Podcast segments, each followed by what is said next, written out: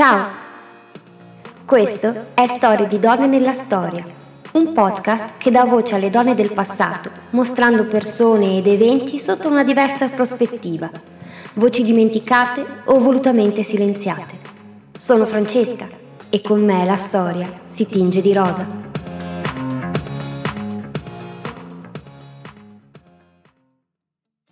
Ben ritrovate e ben ritrovati a Storie di donne nella storia. Vorrei subito condividere con voi una piccola novità che ho introdotto da questo episodio. In descrizione troverete il mio link d'affiliazione Amazon, che vi indirizzerà alla mia lista di consigli librosi inerenti alla donna che vi presenterò. Se acquisterete uno dei libri nella lista, non pagherete nulla di extra, ma contribuirete invece a farmi ricevere un piccolo incentivo economico da questo store online. Spero vi faccia piacere. E grazie! Da qualche tempo mio figlio si è appassionato alla storia delle grandi famiglie italiane del Rinascimento. Così, per arricchire le sue fonti e, diciamocelo, poter passare un po' di tempo insieme, gli ho proposto di guardare delle serie tivù che, seppur in modo romanzato, trattano la storia dei, dei Medici, degli Sforza, dei Gonzaga, dei d'Este, degli Aragona e dei Borgia. Ed è proprio a quest'ultima famiglia che appartiene la donna di cui vi parlerò in questo episodio. Da tempo attendeva nel mio cassetto il momento giusto per raccontarsi e finalmente sento di essere pronta a presentarvela. Il suo nome da sempre evoca tradimenti, intrighi e passioni, ma siamo sicuri che non sia tutto frutto di una fitta rete di pettegolezzi e dicerie? Oggi proverò, per quanto possibile, a ricostruire la vita di una donna bellissima, irresistibile, intrigante e soprattutto molto intelligente, cercando autenticità tra fonti tutt'altro che obiettive. Preparatevi a conoscere Lucrezia Borgia. Lucrezia Borgia. Terza figlia di Papa Alessandro sesto, ovvero Rodrigo Borgia, Lucrezia nasce il diciotto aprile millequattrocentottanta a Subiaco. Gli intrighi matrimoniali che caratterizzeranno gran parte della sua vita cominciano quando ha solo dodici anni. Suo padre, ancora cardinale, la fidanza per procura con il nobile spagnolo Don Gaspare da Procida. Ma nemmeno un anno dopo questo fidanzamento viene sciolto. Rodrigo, nel frattempo diventato papa, ritiene più conveniente unirla ad una signoria italiana e così nel millequattrocentonovantatré viene maritata a Giovanni Sforza, conte di Pesaro. Nel millequattrocentonovantaquattro, però, il quadro politico italiano viene stravolto da Carlo ottavo e dalla sua decisione di invadere la penisola. Se vi ricordate, abbiamo già incontrato questo re francese nel racconto della vita di Anna di Bretagna. E se ancora non avete ascoltato l'episodio, beh, vi consiglio di recuperarlo. Ma torniamo a noi. Papa Alessandro forma una lega antifrancese alleandosi con le maggiori famiglie italiane. Il giovane genero, però, sembra tentennare nell'adesione, rendendo agli occhi dei Borgia la sua unione con Lucrezia infruttuosa. C'è bisogno di nuovi sodalizi e così nel millequattrocentonovantasette il Papa cerca una via per annullare il matrimonio della figlia con Sforza. La trova nell'accusa di impotenza del genere, sostenuto dalla testimonianza di Lucrezia. Le nozze vengono annullate, ma questo segnerà l'inizio della diffusione di calunnie sul conto della giovane Borgia. Si sparge infatti la voce di presunti rapporti incestuosi tra lei e il padre, così come con suo fratello Cesare. La contessa ne esce fortemente compromessa e ad aggravare la sua situazione pochi mesi dopo viene rinvenuto nel Tevere il cadavere di un giovane servitore del Papa che, si diceva, avesse una relazione segreta con Lucrezia. Il quadro dell'omicidio non verrà mai chiarito, ma da molti sarà indicato Cesare come mandante al fine di salvaguardare la reputazione della sorella. Con l'intento di avvicinarsi politicamente al regno di Napoli e quindi agli aragonesi spagnoli, Papa Alessandro sesto organizza nuovamente un matrimonio per la figlia. Questa volta il designato è Alfonso d'Aragona, figlio illegittimo di Alfonso secondo di Napoli, duca di Bisceglie e principe di Salerno. È il millecinquecento, l'alba di un nuovo secolo. Lucrezia ha soli venti anni ed è madre del suo primo figlio legittimo, Rodrigo. Si sottolinea il concetto di primo legittimo perché è molto probabile che la ragazza abbia generato un altro figlio, Giovanni, avuto con il famoso amante trovato ucciso nel Tevere. Ma l'apparente quiete è destinata a terminare. Cesare, lasciato l'abito cardinalizio, sposa la duchessa francese Charlotte d'Albret, grazie alla nuova amicizia di quest'ultimo con il nuovo re di Francia, Luigi dodicesimo. Il Papa si trova a dover scegliere l'alleanza più comoda e questa ricade sulla Francia. C'è dunque bisogno di liberarsi del fardello spagnolo nella figura di Alfonso d'Aragona, il quale viene aggredito per le vie di Roma e infine ucciso il diciotto agosto millecinquecento. Ben conchiuso pareva alla sua mente solo il destino di una donna negli attributi di signora e di sposa, a capo di una corte regnante, e pur non pensando a giudicare i suoi e quindi a condannarli, quei Borgia, tutti del suo sangue e della sua razza, per la prima volta con la sua coscienza di donna, accettava la necessità di abbandonarli, di tradirli anche. Non tanto l'affetto che provava per il defunto marito, bensì alla determinazione a sottrarsi dal giogo della propria famiglia che spinge Lucrezia a trovarsi rapidamente una nuova sistemazione. La scelta ricade su un altro Alfonso, questa volta però è d'Este, figlio del duca di Ferrara e rappresentante di una delle famiglie più nobili e importanti d'Italia. Ma prima di darla in sposa al casato estense, Papa Alessandro durante le trattative vuole mostrare il valore della figlia e le sue capacità di fronte alle responsabilità. Le affida quindi l'amministrazione del Vaticano durante il suo periodo di assenza per un viaggio a Sermoneta.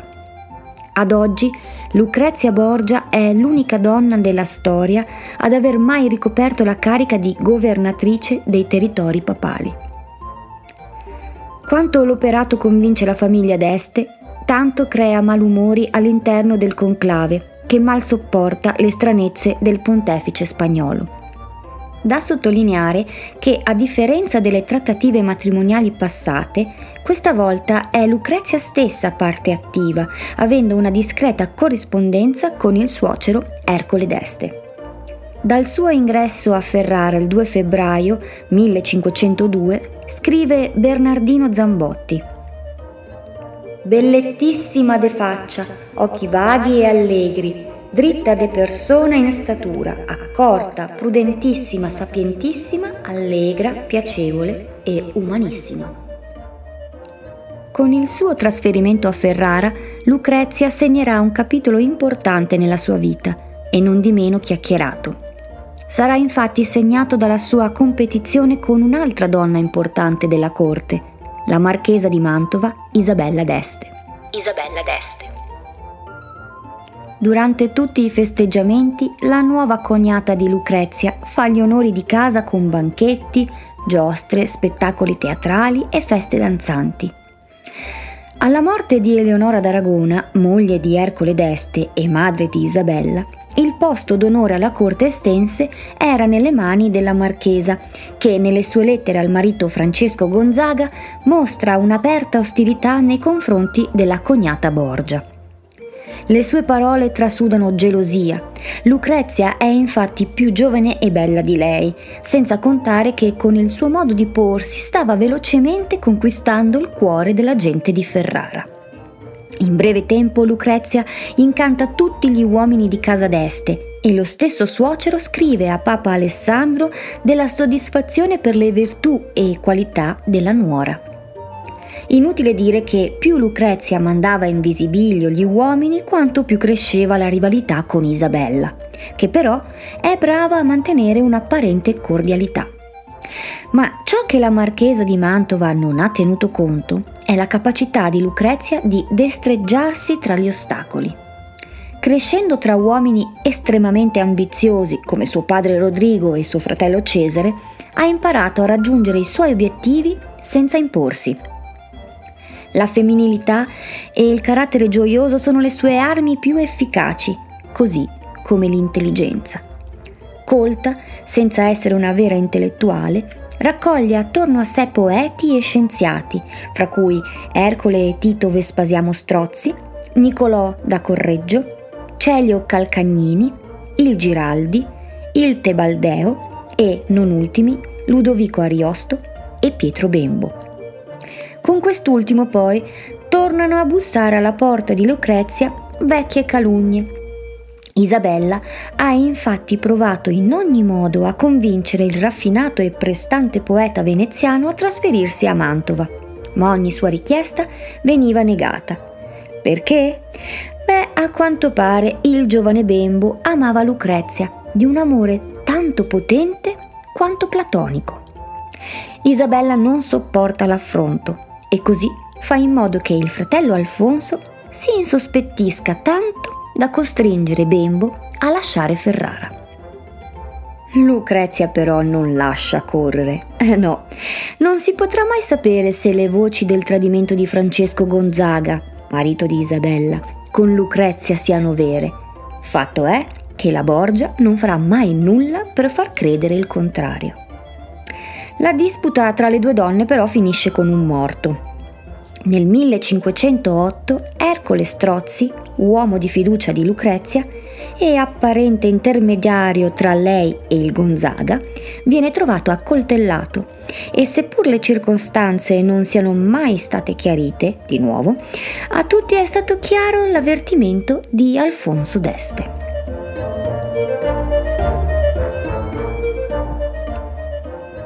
Ma torniamo un attimo indietro nel tempo. È giusto sottolineare come Lucrezia sia giunta a Ferrara con addosso la peggior fama imputabile all'epoca. Eppure, nel corso degli anni è riuscita a dimostrare quanto le maldicenze fossero infondate. Dagli archivi del museo della città estense troviamo documenti che ci dicono, e cito: «Si conquistò la fama di buona moglie e madre, dedita con regolarità alle pratiche religiose e ai riti spirituali. Le si attribuiscono, con una certa fondatezza, due storie d'amore, la prima con il poeta Pietro Bembo e la seconda con il cognato Francesco Gonzaga, marito di Isabella. Nonostante questi episodi, cui sono legate fosche storie di morte, nessuna prova è stata mai portata contro la fedeltà di Lucrezia.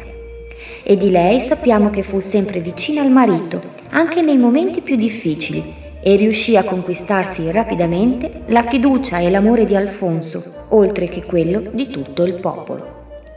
E ancora: «Vestita di nero e di grigio, nei tempi più oscuri girava per le case dei sudditi, bussava alle porte per ascoltare le loro difficoltà e le loro richieste.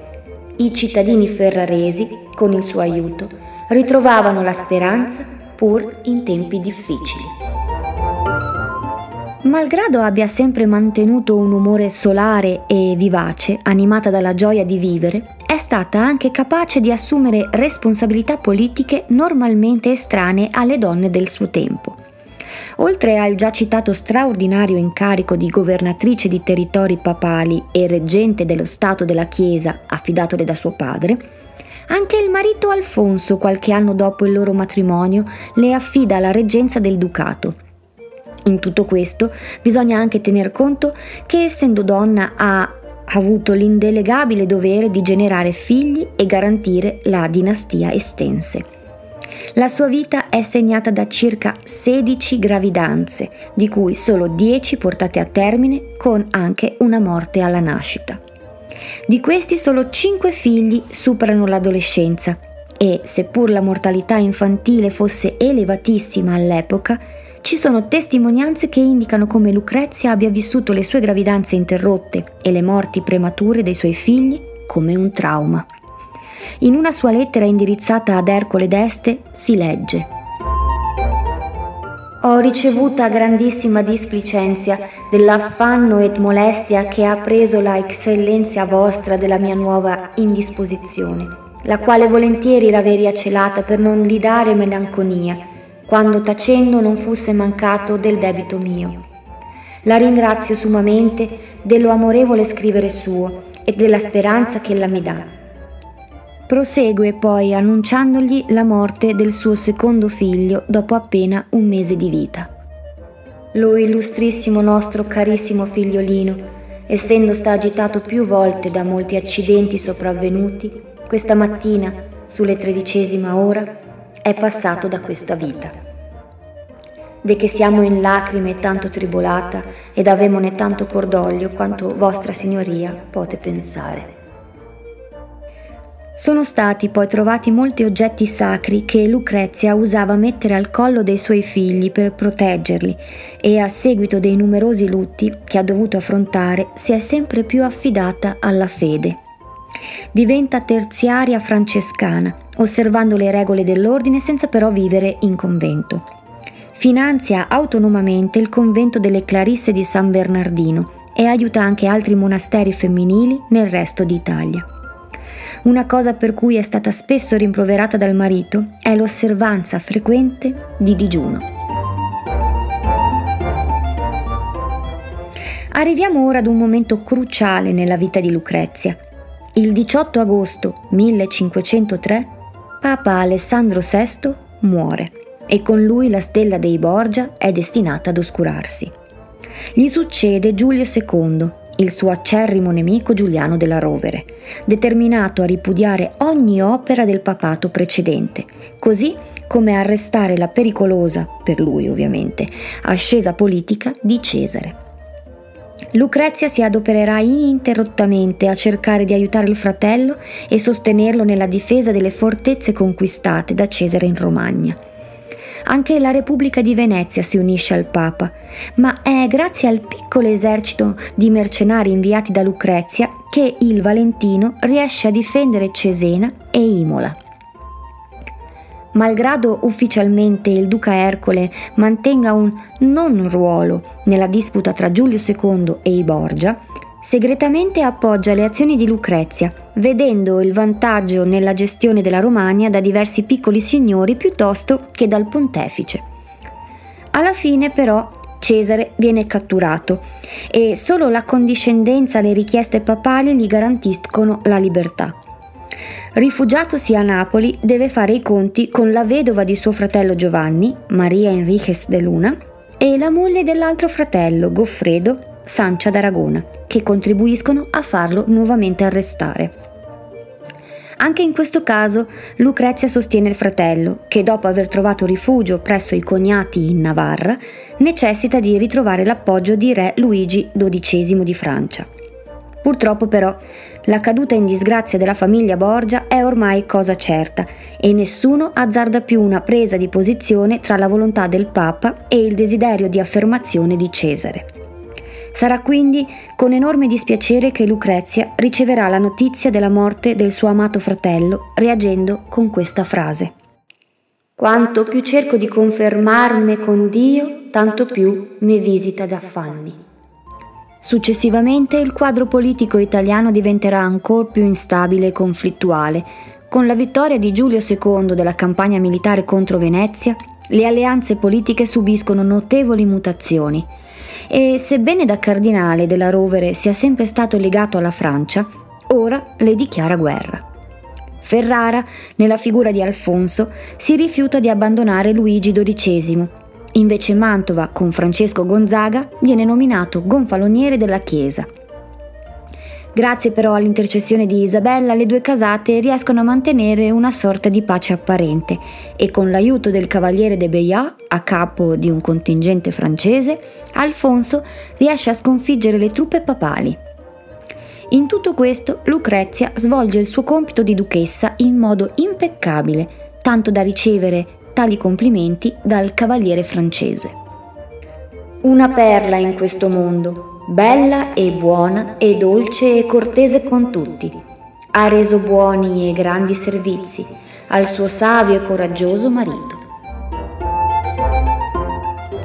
ma nel millecinquecentododici Luigi dodicesimo deve battere la ritirata e così Alfonso d'Este è costretto ad inchinarsi al Papa, che in cambio di clemenza gli chiede di lasciare il ducato di Ferrara alla Chiesa, in cambio della contea di Asti.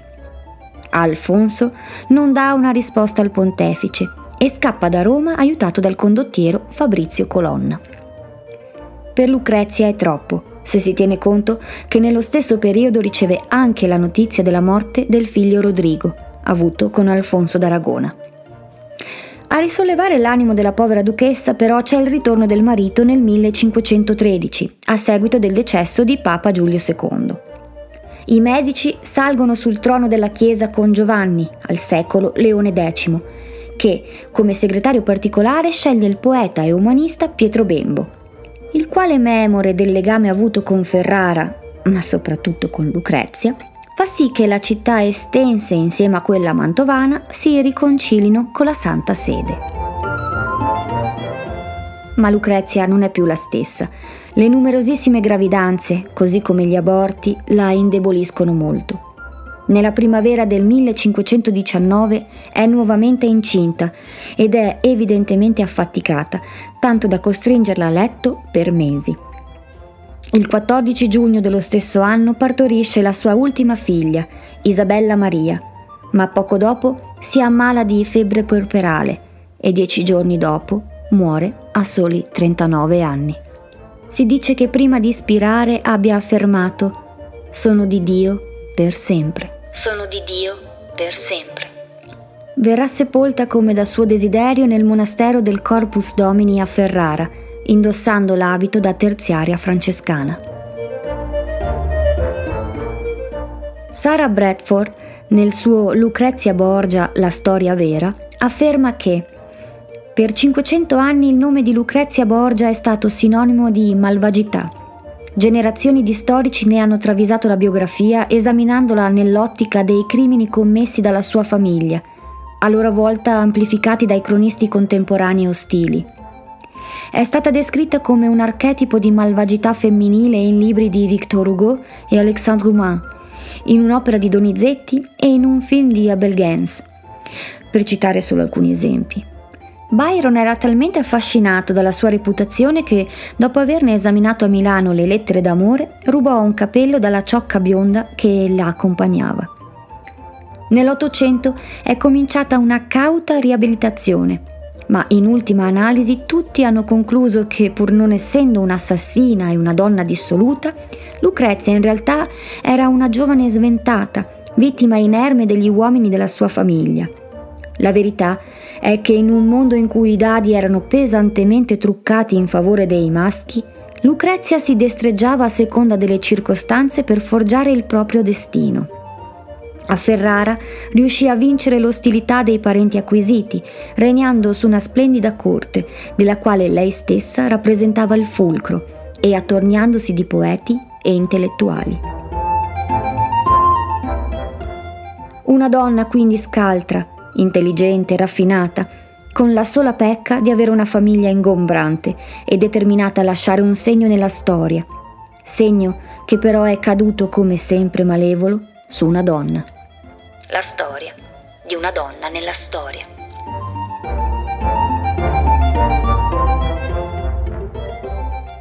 Eccoci arrivati anche questa volta alla fine.